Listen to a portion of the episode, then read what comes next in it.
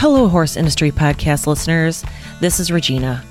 Early in February of 2022, Christy Doyle, a lifelong horsewoman and APHA exhibitor, experienced the nightmare that we all fear a barn fire. March 28th through March 31st, her friends will be hosting a Facebook auction to help her rebuild her barn and her horse life. Please search Facebook for Auction for Christy Doyle Barn Rebuild. Here is her story. Christy, thank you for being with me today. You have survived probably something that we all fear every day. But before we get to your loss and what you've what you've been through, first Christy, tell us about tell us about you.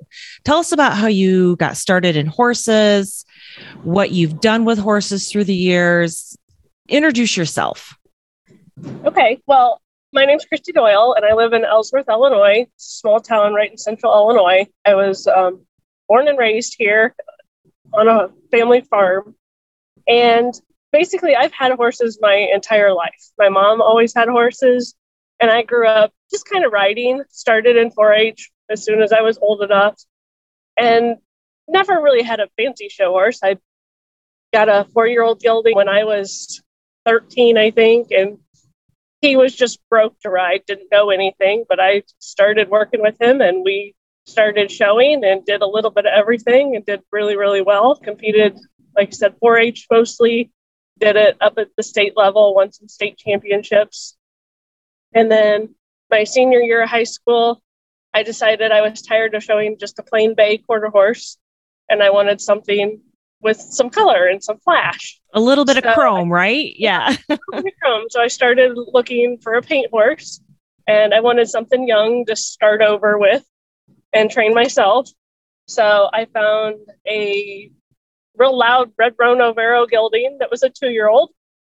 And I just started over with him, trained him up, and we did really well together. And then after I aged out of 4 H, I went to my first paint show, American Paint Horse Association show, and really enjoyed it. And I was kind of at the end of my journey with that gelding. I'd brought him as far as he could go. We did fairly well at our first APHA show, and I sold him and bought another gelding who had won some futurities as a young horse. He was six and had just been standing for quite a while. And then I started in the novice amateur, and we won the Illinois Paint Horse Association all around our first year out. Went to the World Pinto World Show and won a couple World Championships with him, and then I sold him at the World Show and started over again with my next one. I I decided that I really enjoyed bringing along the young ones, so I had bought a cute little bay Tobiano filly out of a ranch in South Dakota, brought her home and started her again as a two year old. And that was my very well known Dixie Norfleet McHugh. That was Dixie. $100 for her off of a ranch in South Dakota as a coming two year old. Yeah. Not even help her broke. She accomplished quite a bit in her life. Yes. Yes. Yes. We started showing and she ended up earning over 2,800 APHA points. She had superiors in just about every event possible. She loved the all around. She could jump, she drove. We won a Pinto World Championship in driving. She was phenomenal at the speed classes. You could run barrels and poles on her and come right back and do a Western pleasure class immediately following barrels. That's awesome. That does make a true all arounder, doesn't doesn't yes. it? That they can, yeah, make those transitions like that. Yep and she just was absolutely worth her weight in gold. You could put any kid on her, and she would just absolutely babysit them and take the best care of them. So Dixie taught many, many people how to ride, or gave many people their very first ride. Sure. You know, Christy, I've seen you at Gordyville ride your horses. You're a hard worker. I've watched you prepare and show, and you are a very hard worker. And so I, I give you a ton of credit for that yeah, I've just kind of done it all myself since then. Like I said, I I really enjoyed bringing along the babies. So mm-hmm. um, with Dixie, I decided that I was not going to sell her; that I was going to breed her and mm-hmm. just keep raising my own babies. Mm-hmm. So that's what I did. I got two fillies out of Dixie. I showed the first one and then I sold her and she went on she went with a youth in Michigan for quite a while. I think she was up there for about five years. And then when she came up for sale, someone else in Illinois bought her and she came right back to my barn. Aw, that's neat. Well, that's, I mean, that you have, there's a legacy there. I mean, Dixie certainly has a legacy. Yep. Dixie started that. There's not many people, at least in the Midwest and APHA, that don't know who Dixie was. Aw. Well, Christy, tell us about tell us about that day tell us tell us about the fire what what you can share i know this is a very difficult topic and i'm sure the healing is not quite quite done and i'm not sure if you can ever totally heal from something like that It was, well, we'd had a blizzard earlier that week on Wednesday of that week. hmm And the horses had been inside because of that. And it had also gotten bitterly cold. But that Saturday, it was nice out. It was cold, but it was sunny and the wind Mhm. wasn't blowing. So I'd put the show horses and babies that had been in the indoor all week, I put them outside to play in the snow. And I actually have quite a bit of video that I haven't even been able to really watch since then i bet took some video of them playing in the snow and they were just having a good old time that afternoon. hmm And I went into town to pick up some things, came back because we were supposed to have below zero wind chills that night. The wind was picking up quite strong. So I did chores early, got them all inside since as soon as it got dark about five, the temperature was really, really dropping and getting cold. hmm So I, my husband and I had gone out to the barn. It was a Saturday, so you know we didn't have to work. We had taken our time through the day, got stalls cleaned and chores done, and I'd already had all the hay bags filled and hung in stalls. So we got everybody in earlier than we normally do, and had them all tucked away in their stalls. And I went to the house about eight o'clock, I think. And I even commented that this is early for us because I'm Mm. always in the barn until 10, 11, 12, even after midnight when it's nice out. sure And I was just kind of sitting on the couch watching the Olympics and I was going to go back out around 10:30 to shut off lights and feed beet pulp because they love their beet pulp hot Mhm. at night. yeah So I had just started the hot water in the kitchen and was getting the beet pulp on to soak. And I had smelled something. The furnace had kicked on in the house. And we'd had problems with the furnace earlier in the week. My husband found a wire that was bad and had fixed that. So when the furnace kicked on, the lights flickered a little bit and then it smelled funny hmm he had already gone to bed. So I went upstairs and woke him up, said, You need to go down to the basement and check the furnace because I think something's off. hmm And I came back downstairs, and about then I see a guy standing on the front porch waving his arms at me, and I just knew. I, Mm. I opened the front door, and he said, The building on back in back is on fire. So I just slammed the front door and I ran out because my coat and coveralls and everything were by the back door. hmm I just grabbed everything as I was sprinting out the door. And at that point, it was only right in the tack room, which is where the fire started. You Mhm. could see the center of the barn was glowing orange. There weren't flames shooting out or anything at that point, but most of our access doors are right there in the center of the barn Mhm. where the tack room is. There's two large sliding doors and then two other smaller doors. So Mhm. I knew that I couldn't get in the barn that way. Mhm. So I ran to the far west end of the the stall wing of the barn and luckily was able to get that door slid open even with the wind, probably from the adrenaline. Mhm. And I just was met with a wall of smoke. The Mm. smoke was horrific. But again, no flames were visible. It was just the suffocating smoke. And I could hear the horses choking on the smoke. Mm. and I, I just, you know, they say get down low. So Mhm. I was literally on my hands and knees and my belly crawling tr- to try to get under the smoke. And I didn't Mhm. get more than 10 feet. And I just, I was dizzy. I couldn't breathe. and I was like, I I got to get out of here. So I ran back out and I ran over to my truck, which was sitting in front of the barn, and grabbed some masks. Mhm. I thought, well, maybe something to help filter. And I put those on and ran back. And by then, my husband had come out and he was trying as well to get, because the first four stalls were empty from the west end. Those four horses were in the arena. Mhm. And uh, so I had to get at least 20 feet in the barn to get to, well, 30 feet to get to the first stall Right. that actually had a horse in it. Mhm. and tried again and by this point the smoke was just awful because again that the wind was blowing out of the south from about 30 mile an hour and it just tunneled that smoke right down the aisleway as soon as i opened the west end door Right. that wind just made it tunnel right through well Mhm. as it did that then because the the flames were to the east end in the center it just apparently made those flames just spread down the aisle super fast Yeah. so within three minutes from when i opened the door and there were no flames visible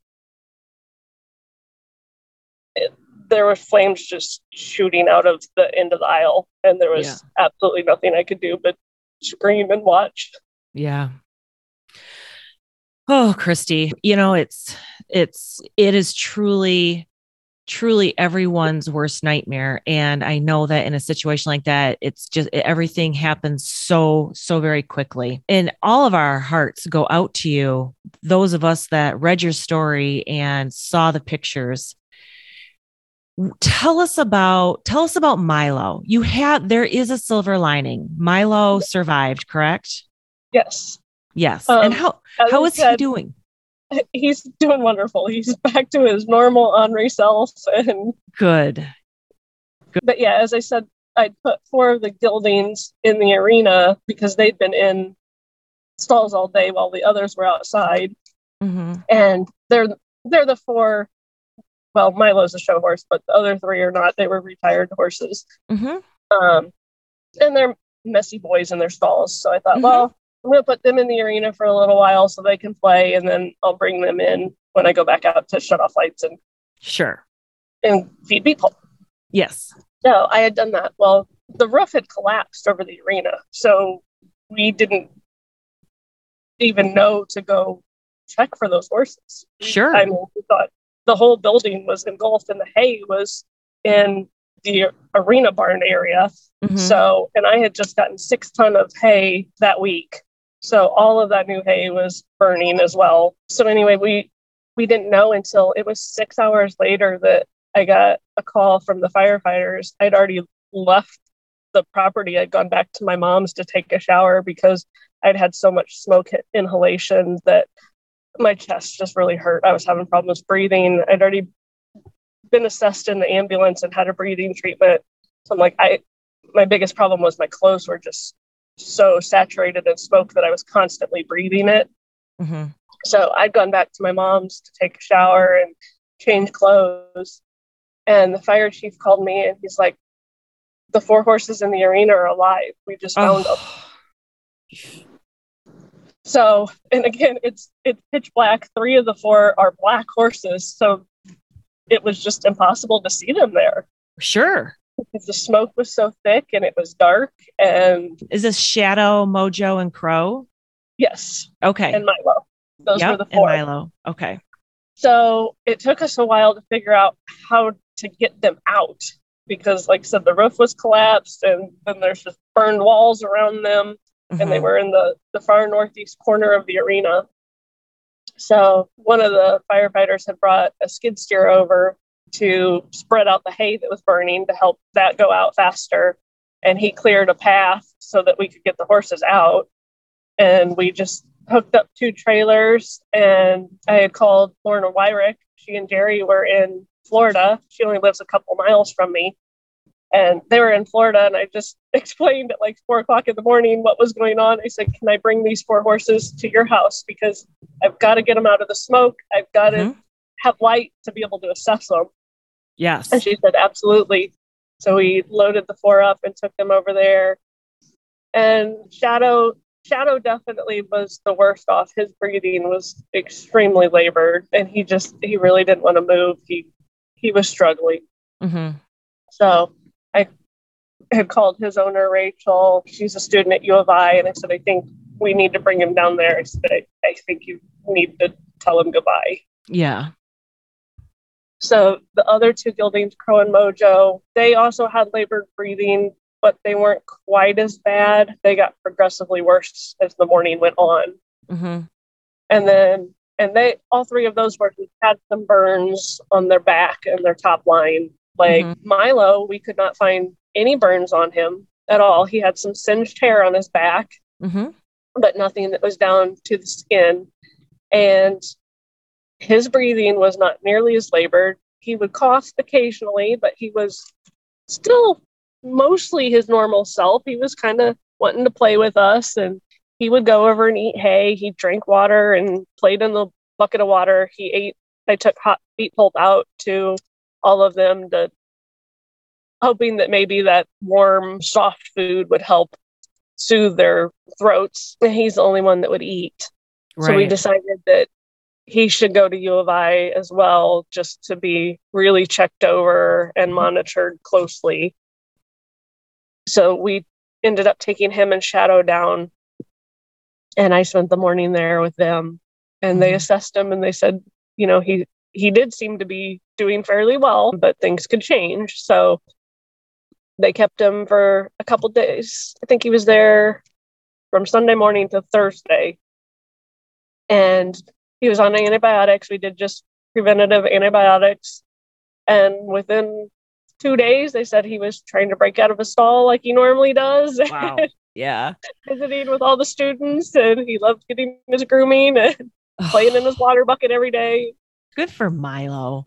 So, You know, Christy, on February 17th on your Facebook page, you posted an amazing tribute to the horses that you lost. And obviously, I, I don't want to have you have to go through that. And it's any of us can go and, and read about each one, and each one is so special. Of course, Milo isn't on that list, thank goodness. Tell us a little bit about Milo. How old is he? What are your plans for him for the future?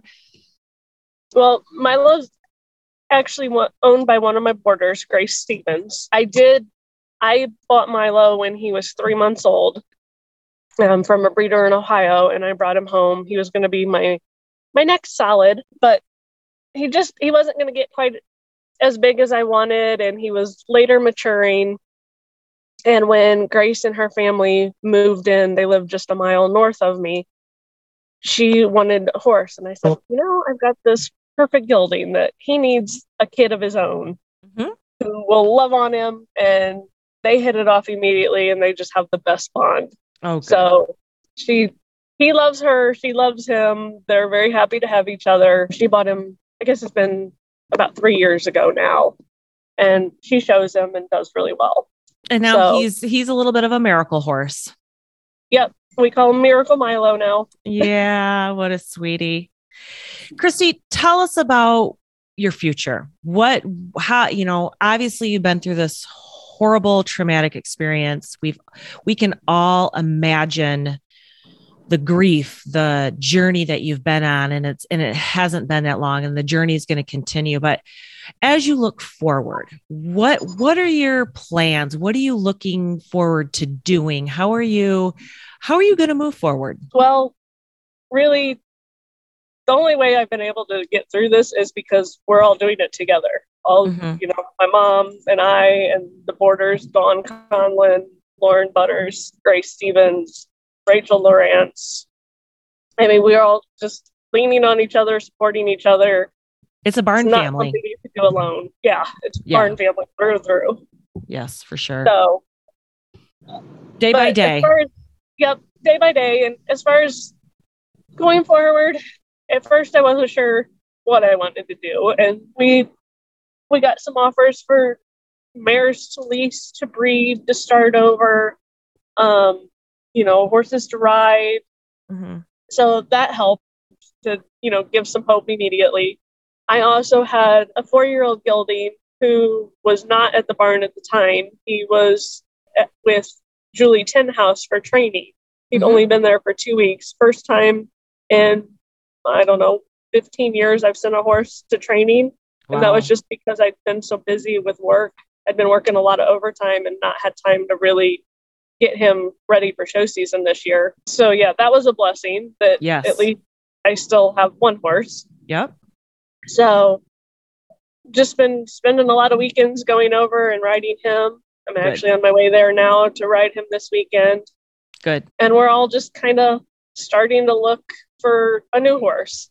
Lauren Rebuilding. already purchased a two year old for us to play with and Good. kind of something to, to give us a little bit of hope. yes. And then I've been I've been searching for a baby to kind of start over a filly to show and then breed and kind of be the foundation of a new breeding program. Yeah, good. It is encouraging for everyone to hear the positivity and to know that you are looking forward. There is a benefit auction that's coming up. And when this episode airs, it's going to have started um, Monday through Wednesday. So March 28th. Is it the 28th through the 30th? 31st. 31st. It's Monday through Thursday. It's Yes. Monday through Thursday. Okay. This benefit auction, what are wow, how how what an amazing horse community we have. Yes.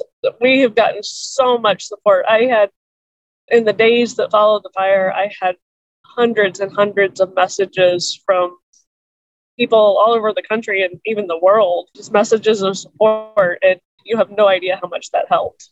I bet. Your auction that's going to help you continue to rebuild.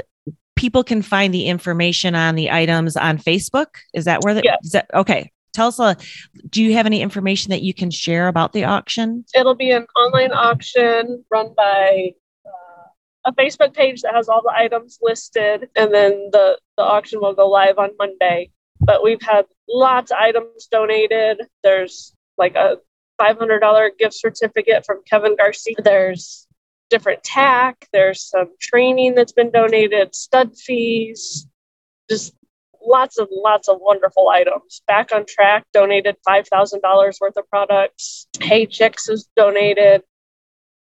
GutX is donated. Gosh, there's so many So many. wonderful donations. Yes. So it looks like if someone goes on Facebook, they can search for auction for Christy Doyle barn rebuild. Is that the is that what that is? yes, that's correct. Okay, perfect. And I Awesome. also So I shared it on my Facebook page. That's public, so people can go look there and find the link.